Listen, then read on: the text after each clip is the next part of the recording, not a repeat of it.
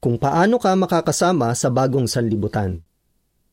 Ipinakita sa mga naunang artikulo na malapit ng wakasan ng Diyos ang masamang lipunan ng tao, pati na ang mga problema nito. Sigurado tayong mangyayari iyan. Bakit? Kasi sinasabi ng Biblia. Ang sanlibutan ay lumilipas. Unang Juan 2:17. Alam natin na may makakaligtas kasi sinasabi rin ng tekstong iyan. Ang gumagawa ng kalooban ng Diyos ay mananatili magpakailanman. Kaya kung gusto nating maligtas, kailangan nating gawin ang kalooban ng Diyos. At para malaman ang kalooban ng Diyos, dapat muna natin siyang makilala. Kailangan nating makilala ang Diyos para maligtas. Sinabi ni Jesus, Para magkaroon sila ng buhay na walang hanggan, kailangan nilang makilala ka, ang tanging tunay na Diyos. 117.3 Para makaligtas at mabuhay magpakailanman, kailangan nating makilala ang Diyos. Para magawa iyan, hindi sapat na basta naniniwala tayong may Diyos o may alam lang tayong ilang bagay tungkol sa Kanya. Kailangan nating makipagkaibigan sa Kanya. Walang pinagkaiba iyan sa pakikipagkaibigan sa isang tao. Kung gusto nating mapalapit sa taong iyon, kailangan nating maglaan ng panahon sa Kanya. Ganyan din ang pakikipagkaibigan sa Diyos. Tingnan ang ilang katotohanan sa Biblia na makakatulong sa atin na magkaroon at mapanatili ang pakikipagkaibigan sa Diyos. Mga katotohanan sa Biblia Gusto ng Diyos na mabuhay tayo sa paraiso. Nilalang niya ang unang mga tao, sina Adan at Eva, at inilagay sila sa isang magandang lugar na tinatawag na Hardin ng Eden. Perpekto sila at ibinigay ng Diyos ang lahat ng kailangan nila para maging masaya sila. Pwede silang mabuhay ng walang hanggan. Hindi sila mamamatay hanggat kaibigan nila ang Diyos. Pero pinili nilang suwayin ang isang simpleng utos na ibinigay sa kanila ng Diyos. Kung bakit tayo nagdurusa ngayon? Sinuway ng unang taong si Adan ang Diyos. Kaya naiwala niya ang pagkakataong mabuhay magpakailanman kasama na ang sa atin. Sinasabi ng Biblia, Sa pamamagitan ng isang tao, ang kasalanan ay pumasok sa sangkatauhan, at dahil sa kasalanan ay pumasok ang kamatayan. Kaya naman ang kamatayan ay lumaganap sa lahat ng tao. Roma 5:12 Gaya ng isang taong nagmana ng sakit sa mga magulang niya, namana din ng mga anak ni Adan ang pagiging di perpekto.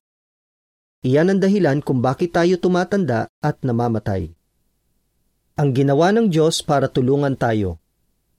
Sinasabi ng Biblia, Gayon na lang ang pag-ibig ng Diyos sa sangkatauhan, kaya ibinigay niya ang kanyang kaisa-isang anak para ang bawat isa na nananampalataya sa kanya ay hindi mapuksa kundi magkaroon ng buhay na walang hanggan.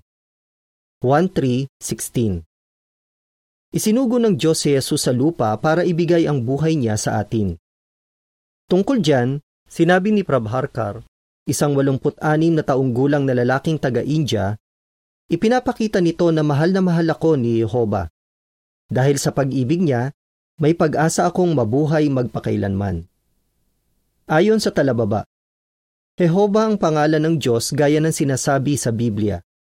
Sa pagpapatuloy, kung paano natin maipapakita na nagpapasalamat tayo sa ginawa ng Diyos para sa atin.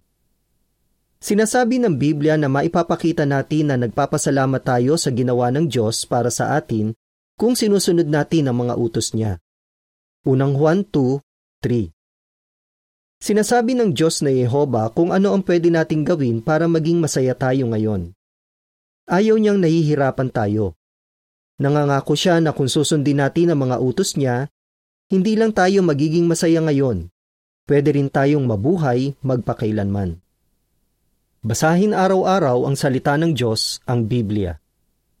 Regular tayong kumakain para mabuhay.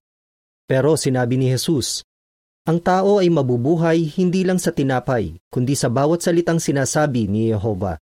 Mateo 4:4. Sa ngayon, makikita natin ang mga salita ni Yehova sa mga pahina ng Biblia. Habang pinag-aaralan mo ang banal na aklat na iyan, malalaman mo ang mga nagawa niya noon mga ginagawa niya ngayon at mga gagawin niya sa inaharap. Manalangin para sa tulong ng Diyos.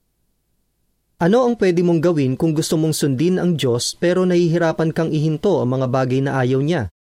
Sa ganyang sitwasyon, talagang makakatulong sa iyo kung kilalang kilala mo ang Diyos. Tingnan ang halimbawa ng isang babae na tatawagin nating Sakura.